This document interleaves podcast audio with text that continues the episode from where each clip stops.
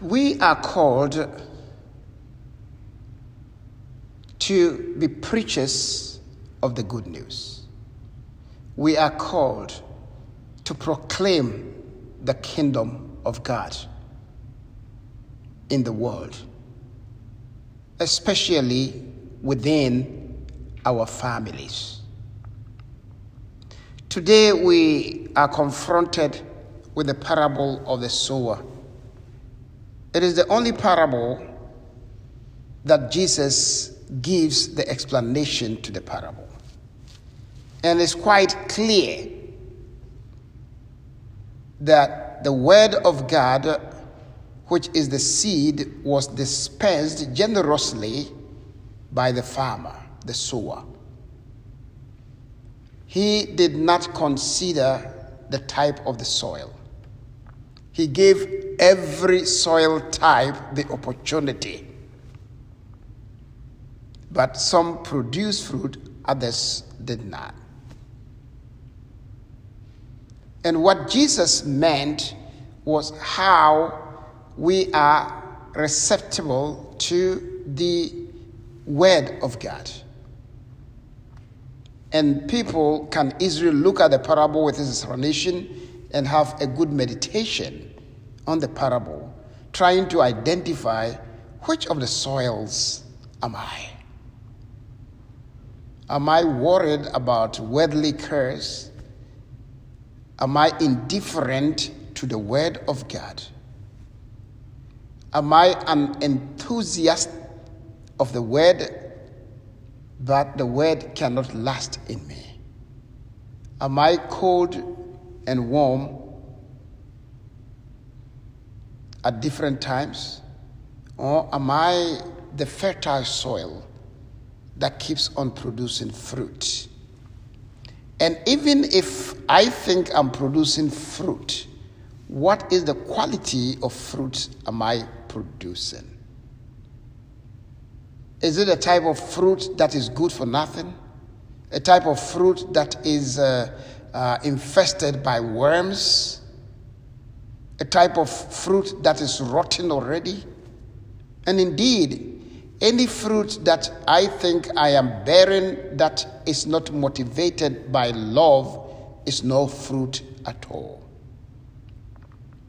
But today, since this parable is so clear, I don't want to focus on it.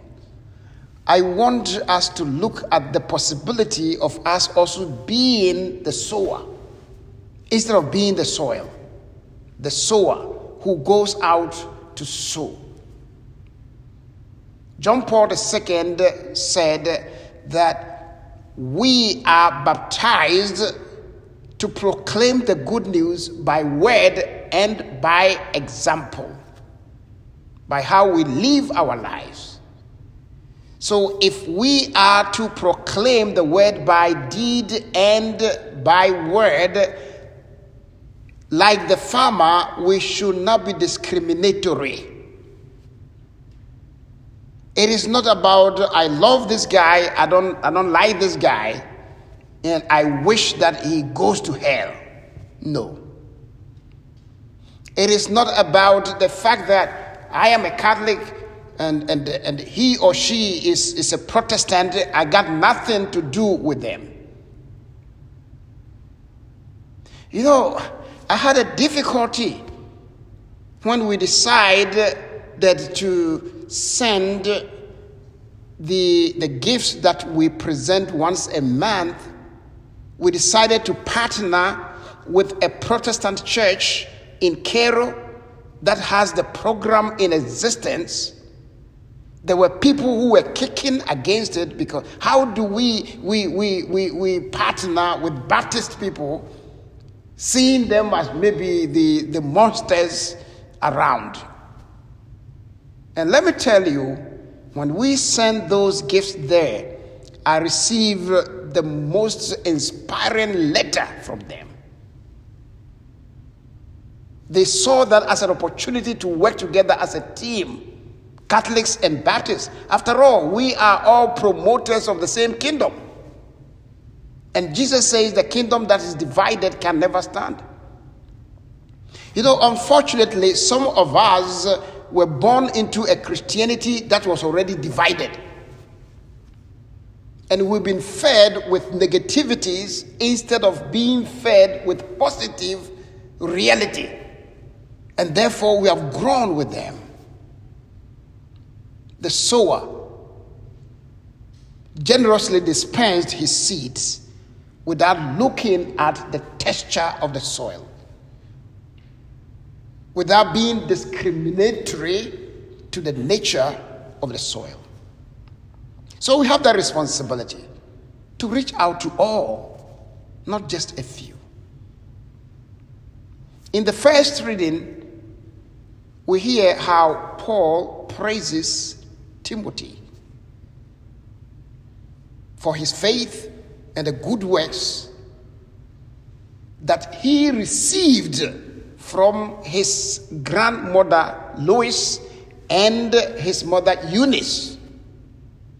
So it is something he inherited from the family before he became a child and companion and co worker of Paul. As grandmothers and grandfathers, as mothers and fathers, as cousins and uncles, as brothers and sisters? Can we boast of transmitting the faith to the young ones? Can we be credited of living faith that was well emulated by our children, our siblings, our neighbors, and friends? It is quite unfortunate that today let me, for the choice, uh, a better choice of word, the children of darkness, let me use that expression deliberately, and the children of light. The children, we talk about peer influence. Children of darkness are luring the children of light into their darkness with all kinds of unacceptable behavior and lifestyle. Why can the children of light who are filled with the Holy Spirit at their baptism and confirmed cannot do likewise in drawing the children of darkness into their own light? It is true that when we are the sowers of the seed of God, the Word of God, like uh, Lois and uh, Eunice did to Timothy. Some of these examples and good words are going to fall on rocky soil. And that is why people come to me and they are crying and say, Father, I did all that I could to treat, to, to, to, to bring my children up in the faith, but they all left. They are not practicing anymore. They don't want to hear about religion. And they feel that it was their fault. It might not be your fault because the soils are different. And when you impart the good news, the faith, they also have the responsibility to leave it out. They can be different types of soil, but I believe that there are others who are going to be good soil who would produce 30, 60, and 100 fold of the fruit. We only need to do our part. You know, Vatican II says this beautifully in the document uh, when he said religious freedom. And the people just pick the, the, the, the, the document and they run their own direction and say, well, uh, the church now says that it doesn't matter what you believe. No. What religious freedom talks about is you cannot force anybody to believe what you believe. You have the responsibility as a Christian to preach the good news by word and example. The other fellow has the responsibility to embrace the truth. But you cannot force that person to embrace the. That is where religious freedom is. It is not relativism. It is not believing whatever you think is the right thing. No. There is only one ontological truth revealed through the Holy Spirit. That is the Word of God. Share it, live it, and encourage people to live it. May the Holy Spirit help us to be good dispensers of the seed, the Word of God, in our families, in our neighborhood at our workplace, and even in this parish community. Amen.